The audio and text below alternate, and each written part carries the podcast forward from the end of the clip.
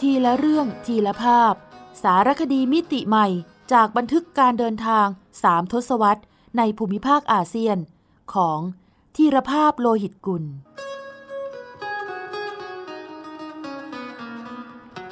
อ่านโดย สมปองดวงสวัย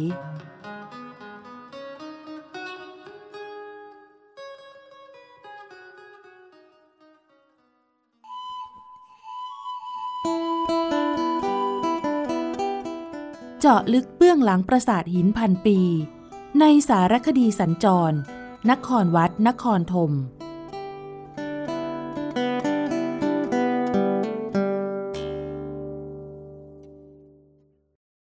คู่มือชมนครวัดนครธมและปราสาทที่น่าสนใจ ภาพจำหลักที่ระเบียงปราสาทนครวัด อัธรสในการเข้าชมมหาปราสาทนครวัด นอกจากโครงสร้างทางศิลปะ สถาปัตยกรรมแบบปราสาทหิน หรือเทวาลัยอันใหญ่โตโอรานสมกับเป็นทิพยวิมานของเทพเจ้าบนโลกมนุษย์แล้ว ยังมีภาพจำหลัก หรือแกะสลัก ลงบนผนังหินที่ระเบียงคดชั้นนอกคำว่าระเบียงคด หมายถึงทางเดิน มีผนังกั้น มีหลังคาคลุม คล้ายห้องยาวต่อเนื่องกัน เป็นรูปสี่เหลี่ยมผืนผ้า ล้อมรอบปราสาทชั้นใน ภาพจำหลักที่ระเบียงคดปราสาทนครวัด หรือเรียกกันอีกในนามหนึ่งว่า ระเบียงประวัติศาสตร์ ได้สร้างความตื่นตาตื่นใจให้ผู้มาเยือนทุกยุคทุกสมัยเสมอมา มีเรื่องราวอะไรในภาพจำหลักที่นครวัด ภาพทิศใต้ฝั่งตะวันออกคำอธิบายภาพ เป็นภาพนรกสวรรค์ ศูนย์กลางของภาพคือพระยม หรือพญายม เทพผู้เป็นใหญ่ ประจำโลกของคนตาย เป็นเทพประจำทิศใต้ ผู้ขี่มหิงหรือควายเป็นพาหนะ ด้านขวาของพระยมยังมีภาพยมบาล หรือผู้รักษานรก หรือเจ้าพนักงานเมืองนรก มีหน้าที่ลงโทษทรมานคนที่ตกนรกตามคำสั่งของพระยม โดยในภาพยมบาลกำลังนั่งเอาไม้คาถาชี้ไปยังบุคคลที่ทำชั่ว จะต้องไปรับกรรมในนรก ภาพเล่าเรื่องละเอียดขนาดเจาะช่องของภาพเพื่อแสดงให้เห็นว่า คนบาปกำลังตกลงไปในนรกจริง ๆ ซึ่งมีการทรมานแบบต่างๆ เช่น ปีนต้นงิ้ว ถูกขึงพืช แล้วอัตปูตอกตามลำตัว หรือภาพสตรีถูกเอาไม้ทะลวงท้อง ชาวเขมรตีความภาพนี้ว่า เป็นหมอทำแท้งต้องมารับกรรมในนรก เพราะการทำแท้งคือการทำลายชีวิต และยังมีข้อน่าสังเกตว่า ภาพวาดวิถีกลุ่มเขมรแดงฆ่า และทรมานเพื่อนร่วมชาติ ชาวเขมรด้วยกันในยุคทุ่งสังหาร ก็ไม่ต่างจากภาพการทรมานในนรกที่แสดงไว้ในภาพนี้เลย ภาพแบ่งเป็นสามชั้น คือนรกสวรรค์ และโลกมนุษย์ ชั้นที่แสดงว่าเป็นสวรรค์ จะมีการจำหลักรูปครุฑกำลังแบกวิมานไว้ นักโบราณคดีสันนิษฐานว่า อาจเป็นภาพที่จำหลักเสร็จหลังจากพระเจ้าสุริยะวรมันที่สองเสด็จสวรรคต ภาพจึงเล่าเรื่องราวที่ทรงนำพาข้าราชบริพารฝ่ายธรรมะตามเสด็จขึ้นสูงสวรรค์ ส่วนพวกอสูรหรือฝ่ายอธรรมต้องตกนรก ดรบอชนักโบราณคดีชาวฮอลันดาเชื่อว่า ภาพนี้จำหลักขึ้นภายหลังพระเจ้าสุริยะวรมันที่สองเสด็จสวรรคตแล้ว ภาพทิศตะวันออกฝั่งใต้ เป็นภาพเทวดาและอสูรกวนเกษียนสมุทรสรรเสริญพระวิษณุหรือพระนารายณ์เมื่ออวตารเป็นเต่า หรือกุรมาวตาร เพื่อพิทักษ์แผ่นดินมิให้โลกแตกสลาย ภาพกวนเกษียนสมุทรมีลักษณะแตกต่างจากภาพจำหลักอื่นๆ ของนครวัด คือเป็นการเล่าความในฉากสำคัญเพียงฉากเดียว คือฉากกวนเกษียนสมุทรกินพื้นที่ฝาผนังทิศตะวันออกฝั่งใต้ ทั้งหมดถึง 150 ตารางเมตร ขนาดลำตัวของเทวดาและยักษ์ที่กำลังกวน จึงมีขนาดใหญ่เกือบเท่าตัวคนจริง ในขณะที่ภาพจำหลักอื่นๆ เช่นภาพ มหาพรตายุทธหรือการรบที่ทุ่งกุรุกเกษตร ภาพมหากาบรามยณะ รามเกียรติ์แม้จะเล่าเรื่องเดียวแต่มีหลายฉาก เมื่อผู้ชมเดินชมไปเรื่อยๆ จากจุดเริ่มต้น ฉากก็จะเปลี่ยนไปเรื่อยๆ ตัวละครในภาพจำหลักจึงมีขนาดเล็ก แต่ในการชมภาพกวนเกษียณสมุทรต้องยืนตรงกลางภาพ แล้วกวาดตาไปทางซ้าย ฝ่ายอสูร88 ตนกำลังฉุดหัวนาค และทางขวา ฝ่ายเทวดา 92 องค์กำลังฉุดหางนาค จึงจะได้ใจความของภาพกวนกเกษียณสมุทรครบถ้วน กล่าวได้ว่านี่คือภาพจำหลักหินที่เล่าเรื่องเพื่อเทิดทูนเทพเจ้า ในศาสนาฮินดูที่ใหญ่ที่สุดในโลก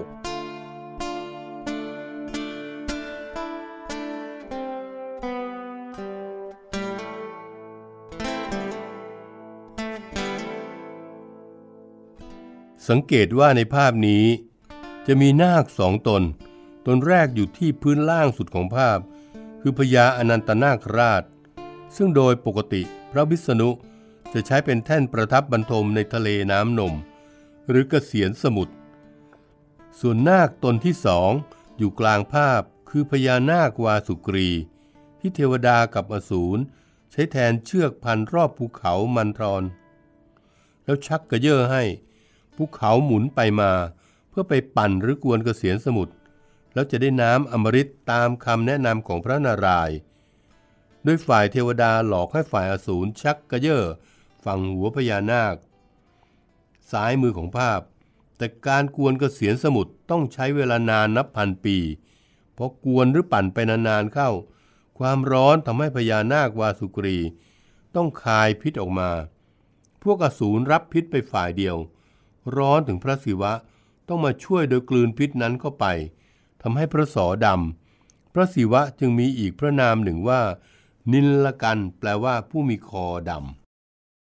ำตรงศูนย์กลางของภาพนี้จะเห็นภาพพระนารายณ์สี่กรซ้อนบนภูเขามันทรอน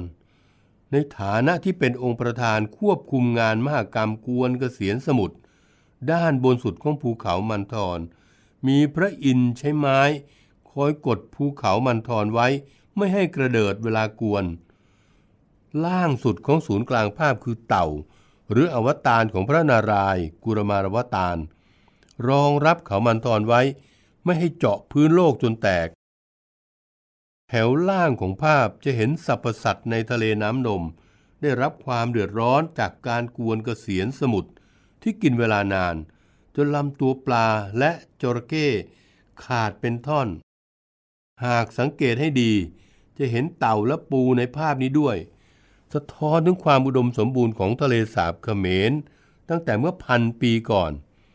ส่วนแถวบนของภาพคือเหล่านางอัปสราหรือเทพอัปสรที่เกิดขึ้นจากการกวนเกษียณสมุทรหรือเกิดก่อนจะได้น้ำอมฤตออกมาร่ายรำอำนวยพรให้งานมากรรมครั้งนี้ประสบผลสำเร็จ ภาพจำหลักกวนเกษียณสมุทร ถือเป็นภาพสรรเสริญพระนารายณ์ที่ช่างขอมนิยมจำหลักไว้ในหลายปราสาทหลายแห่ง เช่นที่ทับหลังปราสาทเขาพระวิหาร หรือที่ประตูทางเข้านครธมด้านทิศใต้ ก็มีประติมากรรมเรื่องกวนเกษียณสมุทรในลักษณะประติมากรรมลอยตัวอยู่สองฝากฝั่งสะพาน ที่ทอดข้ามคูน้ำสู่ประตูเมืองทิศใต้ ซึ่งเป็นทิศที่กองทหารของพระเจ้าชัยวรมันที่ 7 ญาตราทัพออกไปทำการรบกับอริราชศัตรู จึงเสมือนได้รับการประพรมน้ำอมฤตจากการกวนกเกษียณสมุทร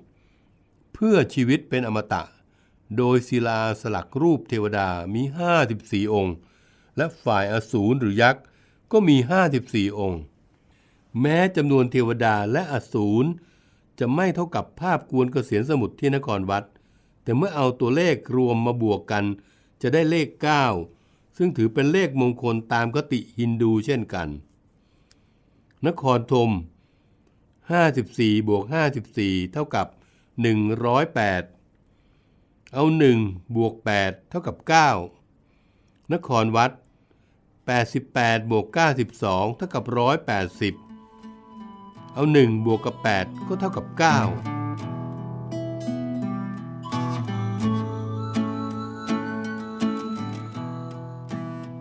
าพทางทิศตะวันออกฝั่งเหนือ พระวิษณุหรือพระนารายณ์ทรงครุฑสู้กับกองทัพอสูร ซึ่งหากเราเดินชมภาพแบบเวียนซ้าย หมายถึงให้ภาพจำหลักอยู่ทางซ้ายมือเรา ภาพนี้ก็จะเป็นภาพแรก ที่มีความแตกต่างจากสีภาพหลักที่ผ่านมา แตกต่างตรงที่มีความละเอียดประณีตน้อยกว่ามาก จนพอจะประเมินได้ว่า เป็นฝีมือของช่างต่างยุคสมัยกัน ศาสตราจารย์มาดแลนจิโต ระบุไว้ในหนังสือประวัติเมืองพระนครของขอมว่า จากการอ่านจารึกโดยศาสตราจารย์ยอสเซเดทำให้ทราบว่า ภาพจำหลักที่ระเบียงทิศนี้ มีการร่างไว้ตั้งแต่ในสมัยพระเจ้าสุริยะวรมันที่สองราวพศ 1656 ถึงพศ 1688 แต่ยังไม่ทันได้แกะสลัก หรือเพิ่งเริ่มแกะ พระเจ้าสุริยะวรมันที่สองก็เสด็จสวรรคตเสียก่อน งานจึงถูกทิ้งไว้ จนกระทั่งถึงปีพศ 2089 หรือราว 400 ปีต่อมา กษัตริย์เขมรพระนามว่านักองค์จันทร์ซึ่งตั้งราชธานีอยู่ที่เมืองละแวก ได้โปรดให้สลักภาพที่ระเบียงนครวัด ทิศนี้ตามร่างเดิม แต่ฝีมือของช่างยังไม่เทียบเท่า ภาพโดยรวม จึงแลดูไม่ประณีต ยกเว้นภาพเทวดาบางองค์ ที่สวยเทียบเท่าของเดิม ทั้งนี้เมื่อครั้งนักองค์จันทร์ขึ้นครองราชสมบัติ ในพศ 2048 ตรงกับสมัยสมเด็จพระราชาธิบดีที่สองแห่งกรุงศรีอยุธยา เป็นช่วงที่สยามมีอำนาจเหนือเขมร ซึ่งตามพงศาวดารกัมพูชาระบุว่า พระองค์ทรงขึ้นครองราชโดยขับไล่กองทัพไทย ออกไปจากแผ่นดินเขมร แล้วพระองค์จึงทรงรื้อฟื้น พระราชอำนาจแห่งราชสำนักเขมรขึ้นมาใหม่ สันนิษฐานว่า เป็นที่มาของชื่อเมืองเสียมเรียบ หรือสยามแพ้ราบเรียบศาสตราจารย์มาดแลนจิตโตยังระบุด้วยว่า นักองค์จันทร์ได้ส่งค้นพบเมืองยโสธรปุระ หรือเมืองพระนครซึ่งถูกทิ้งร้างมานานนับร้อยปี หลังจากที่ถูกทัพสยามโจมตี การค้นพบครั้งนี้มีบันทึกไว้ในจดหมายเหตุของชาวโปรตุเกสที่ชื่อเดียโกโดคูโต ว่าเป็นการค้นพบโดยบังเอิญ ขณะที่พระองค์เสด็จออกล่าช้างป่าที่หนีเข้ามาในเขตเมืองพระนครเดิม ซึ่งเวลานั้นมีต้นไม้ขึ้นหนาแน่นเป็นป่ารกชัด ครั้นเมื่อกองทหารของพระองค์เข้าหักร้างถางพง จึงได้พบปราสาทนครวัดอันอลังการ จึงโปรดให้แรงงานราวห้าพันคน ขัดถูจนสะอาด และเสด็จทอดพระเนตรภายใน พระองค์ประทับพระไทยในความยิ่งใหญ่ จึงโปรดให้ระดมช่างมาแกะสลัก ภาพที่ระเบียงทิศตะวันออกฝั่งเหนือ ต่อจากร่างเดิมดังกล่าว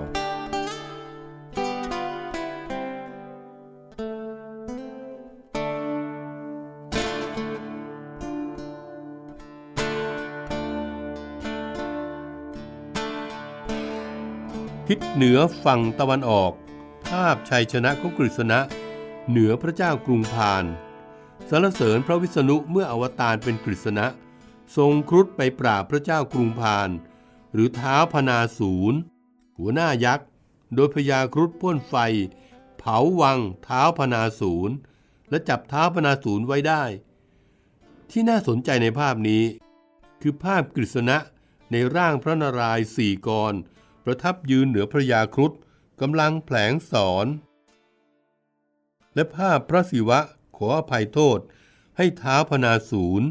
ซึ่งพระกฤษณะก็ยอมยกโทษให้ กล่าวได้ว่าเป็นภาพจำหลักที่เกิดจากอิทธิพลฮินดู ไวยสนพนิกาย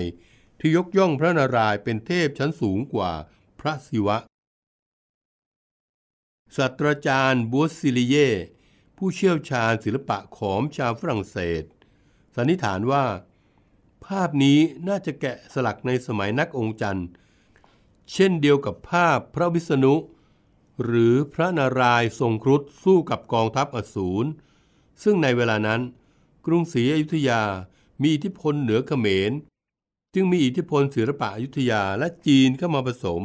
และมีความละเอียดอ่อนน้อยกว่าภาพจำหลักในสมัยนครวัด ภาพทิศเหนือฝั่งตะวันตก เป็นภาพพระวิษณุปราบอสูรกาลเนมิ โดยมีเทพชั้นสูง เช่น พระศิวะพระพรหมพระยมมาร่วมรบ จึงเรียกภาพนี้อีกชื่อหนึ่งว่า เทวาสุรสงคราม หรือสงครามระหว่างเทวากับอสูรซึ่งพาณทรงจะช่วยให้เราทราบว่า เทวดาองค์ไหนเป็นใคร เช่น พระพรหมทรงหงส์ พระยมทรงไมหิงหรือควาย ภาพทิศตะวันตกฝั่งเหนือ คือภาพการรบที่กรุงลงกา เล่าเรื่องพระรามกับหนุมานรบกับทศกัณฐ์ตอนหนึ่งของมหากาบรามยณะหรือรามเกียรติ์ซึ่งสรรเสริญพระวิษณุเมื่ออวตารเป็นพระราม หรือรามจันทราวตารจุดเด่นอยู่ที่ศูนย์กลางของภาพมีภาพพระรามประทับยืน ผลงสอนเหนือลำตัวหนุมาน โดยมีลูกธนูของฝ่ายทศกัณฐ์ยิงเข้าใส่ดังหากระสุน ถัดมาทางขวาเป็นภาพทศกัณฐ์สิบหน้ายี่สิบมือ นั่งบนรถศึก ส่วนองค์ประกอบอื่นเป็นยักษ์กับลิง พลพรรคของทศกัณฐ์กับพระราม โรมรันพันตูกันชุลมุนไปหมด ภาพจำหลักนี้ส่งอิทธิพลถึงการวาดภาพจิตรกรรมฝาผนังชุด รามเกียรติ์ที่ระเบียงวัดพระศรีรัตนศาสดาราม หรือวัดพระแก้วในกรุงเทพมหานคร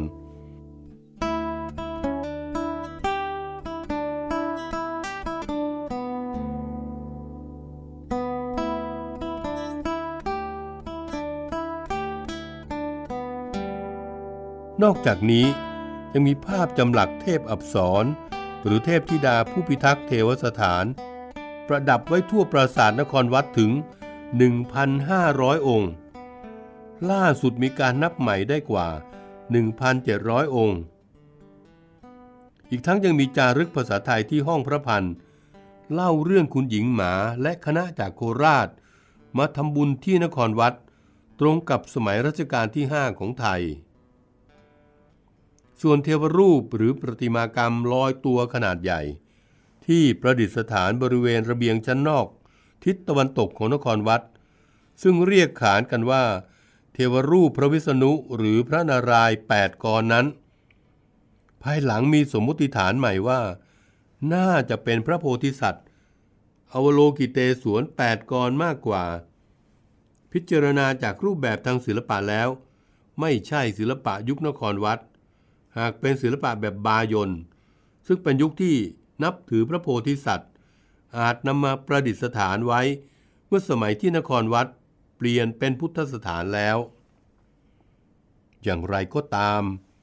ยังมีชาวเขมรเชื่อว่า เป็นเทวรูปศักดิ์สิทธิ์ เมื่อมีคนในบ้านเจ็บไข้ได้ป่วย ก็จะมาบนบานขอพร โดยจะตัดเส้นผมของผู้ป่วย มาวางไว้ที่พระบาทของเทวรูปองค์นี้ด้วย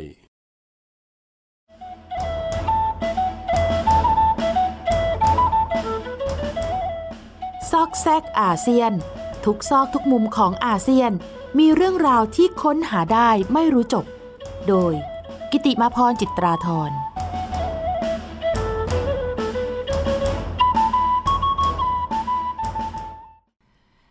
เป็นไปได้ไหมคะว่า ชาวกัมพูชาสมัยเมืองพระนคร ซึ่งมีอารยธรรมสูงส่ง อาจขุดค้นพบซากฟอสซิลไดโนเสาร์กินพืช อย่างสเตโกซอรัส แล้วให้ช่างจำหลักภาพไว้เป็นหลักฐาน คุณธีรภาพโลหิตกุลนำเสนอไว้ในตอน แกะรอยไดโนเสาร์ปริศนาปราสาทตาพรหมค่ะ อารยธรรมกัมพูชาสมัยเมืองพระนคร เมื่อ 1,200 ถึง 800 ปีก่อน เจริญก้าวหน้าเสียจนกระทั่ง เมื่ออาณาจักรนี้ล่มสลายไปแล้ว มีคนไม่เชื่อว่า ชาวกัมพูชา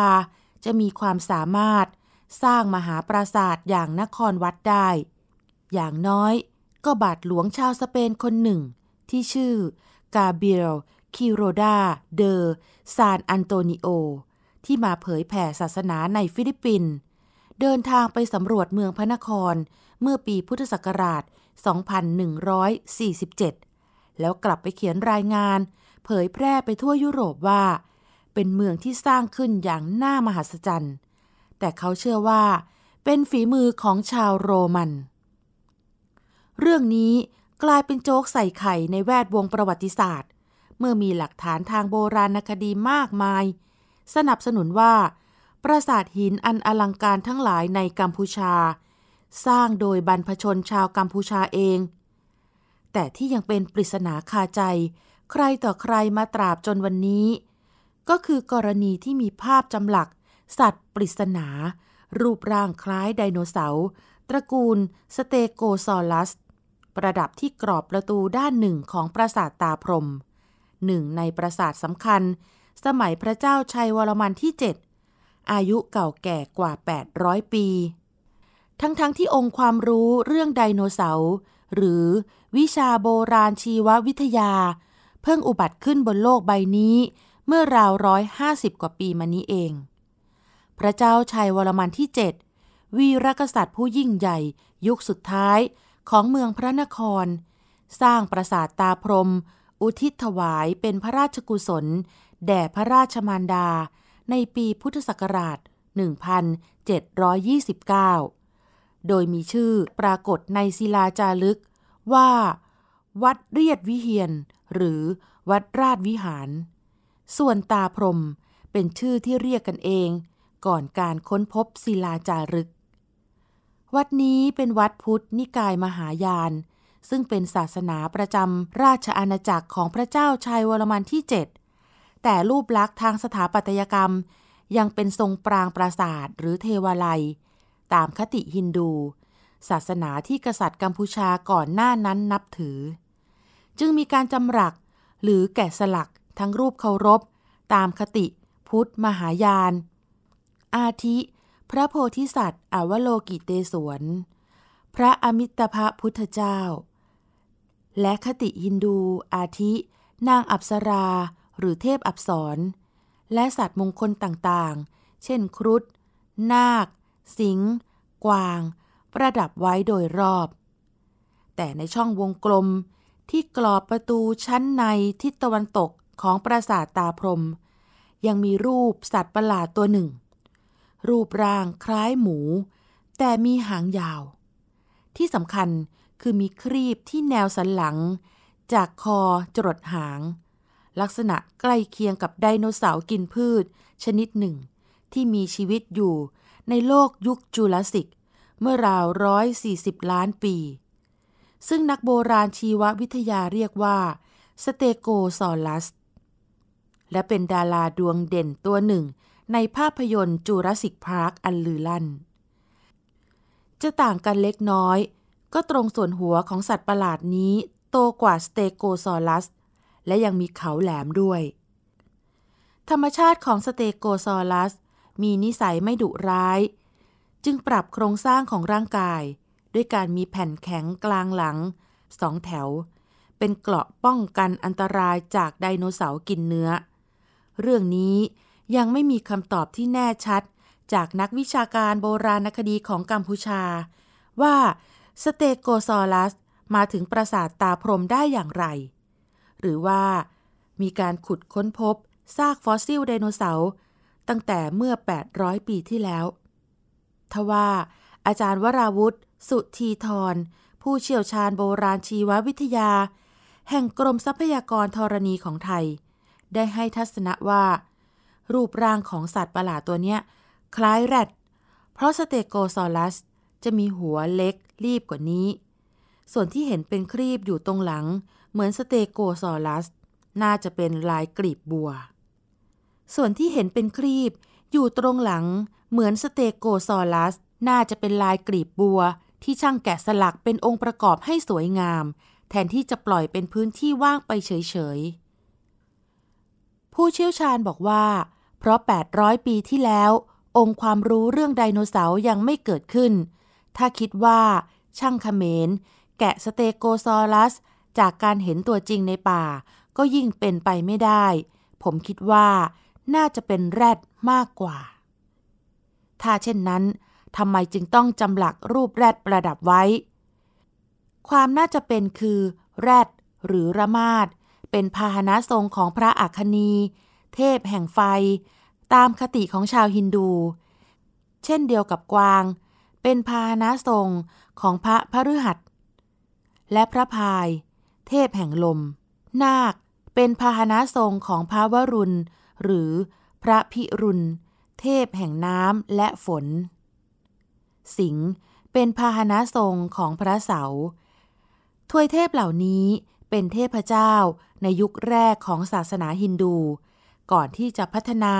ไปสู่ลัทธิไสยวานิกาย ที่มุ่งนับถือพระศิวะ หรือพระอิศวรเป็นใหญ่ กับไวยสนบนิกายที่นับถือพระวิษณุ หรือพระนารายณ์เป็นใหญ่ แล้วลดชั้นพระอินทร์พระพรหมพระพาย พระวรุณ พระอัคคณีเป็นเทพชั้นรอง แม้ปราสาทตาพรหมจะเป็นวัดพุทธ แต่ก็จำหลักทั้งมหาเทพและเทพชั้นรอง รวมทั้งพาหนะทรงของถวยเทพไว้โดยรอบ เพียงแต่ต้องอยู่ในตำแหน่งที่ต่ำกว่า พระพุทธเจ้า และพระโพธิสัตว์ อย่างไรก็ตาม แม้องค์ความรู้เรื่องไดโนเสาร์ของมนุษย์ จะเพิ่งเกิดขึ้นไม่ถึง 200 ปี และคำว่าไดโนเสาร์เพิ่งบัญญัติขึ้นโดยเซอร์โรเบิร์ตโอเวน นักโบราณชีววิทยาชาวอังกฤษ ในปีพุทธศักราช 2385 แต่ก็มีหลักฐานว่า มนุษย์ค้นพบซากดึกดำบรรพ์ของไดโนเสาร์มานานนับพันปีแล้ว เพียงแต่ยังไม่มีใครรู้ว่า เป็นซากของสัตว์อะไร ได้แต่คาดเดาไปตามความเข้าใจ เช่น คนจีนคิดว่าเป็นกระดูกมังกร ชาวยุโรปคิดว่า เป็นชิ้นส่วนที่หลงเหลืออยู่ ของสิ่งมีชีวิตที่สูญพันธุ์ไป เมื่อครั้งเกิดน้ำท่วมโลกครั้งใหญ่ เป็นไปได้ไหมว่า ชาวกัมพูชาสมัยเมืองพระนคร ซึ่งมีอารยธรรมสูงส่ง อาจขุดค้นพบซากฟอสซิลไดโนเสาร์กินพืช อย่างสเตโกซอรัส แล้วให้ช่างจำหลักภาพไว้เป็นหลักฐาน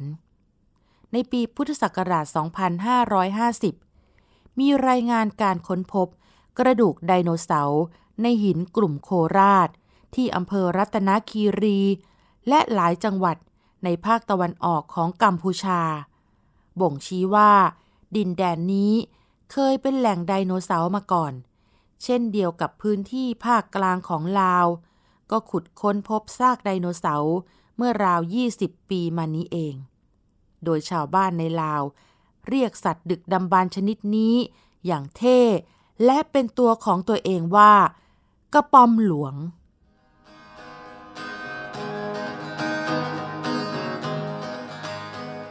ทีละเรื่องทีละภาพ สารคดีมิติใหม่จากบันทึกการเดินทางสามทศวรรษในภูมิภาคอาเซียน